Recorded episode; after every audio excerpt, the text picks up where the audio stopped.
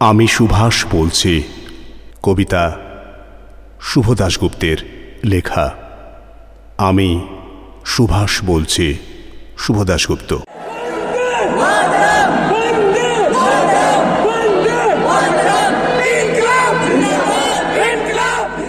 তোমার পাথরে দিয়েছি মালা, এত মালা, এত ফুল, তুমিই ঢাকা পড়ে গেছো।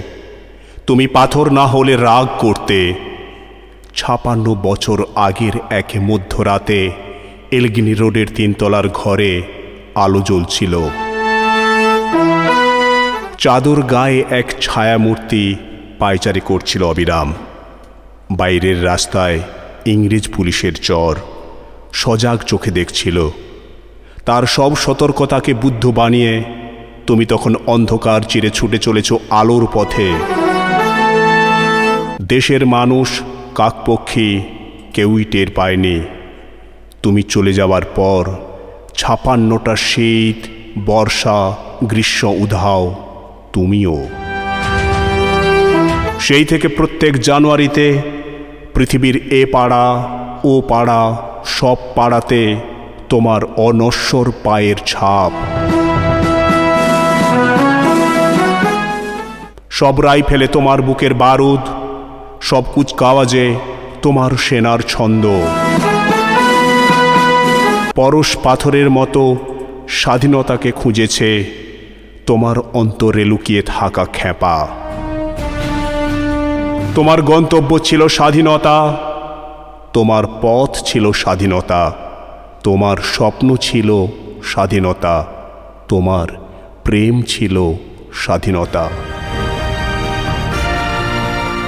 তুমি রক্ত চেয়েছিলে স্বাধীনতার জন্য।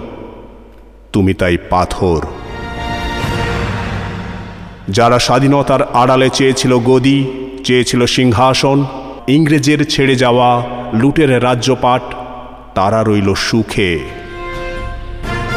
ভারতবর্ষে টাকায় তাদের মুখ, তোমার নয়। ভারতবর্ষের অফিসে আদালতে তাদের ছবি, তোমার নয়। ভারতবর্ষের সংবিধানে তাদের শৈশাবোধ তোমার নয়। ইংরেজ গরিব মানুষকে পায়ের নিচে রাখত, আমরা বড় লোকেদের মাথায় করে রেখেছি। স্মাগলার কিংবা ডাকাতকে জোর হাতে সভাপতির আসনে আহ্বান করেছি। ইংরেজ এদেশের ধন সম্পত্তির লুট করত, আমরা দেশটাকে বেচে দিচ্ছি।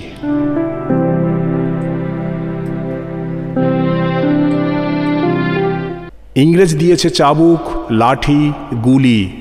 আমরা দিয়েছি মাস্তান, মাফিয়া, নেতা আর বুলি। ইংরেজ দিয়েছে কালাপানি, সেলুলার জেল।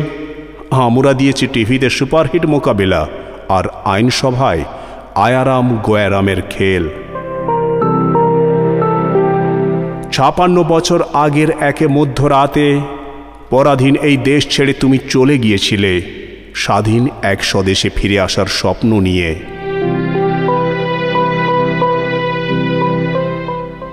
তুমি ফিরে আসনি, স্বাধীনতা এসেছে, তার কাঁধে ঝুলি ভরে নিয়ে এসেছে, ভোট নামক রাজস্বযোগ্য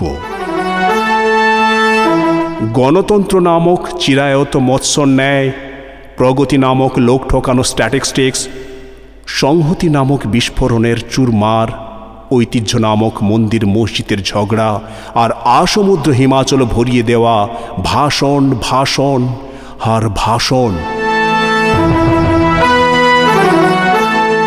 ছাপান্ন বছর ধরে তুমি পাথর হয়ে আছো। ছাপান্ন বছর ধরে ভারতবর্ষ অধীর অপেক্ষায় কান পেতে আছে। ইথার তরঙ্গে কবে হঠাৎ শোনা যাবে? স্বাধীনতার নিজস্ব কণ্ঠস্বর? আমি সুভাষ বলছে। আমি সুভাষ বলছি।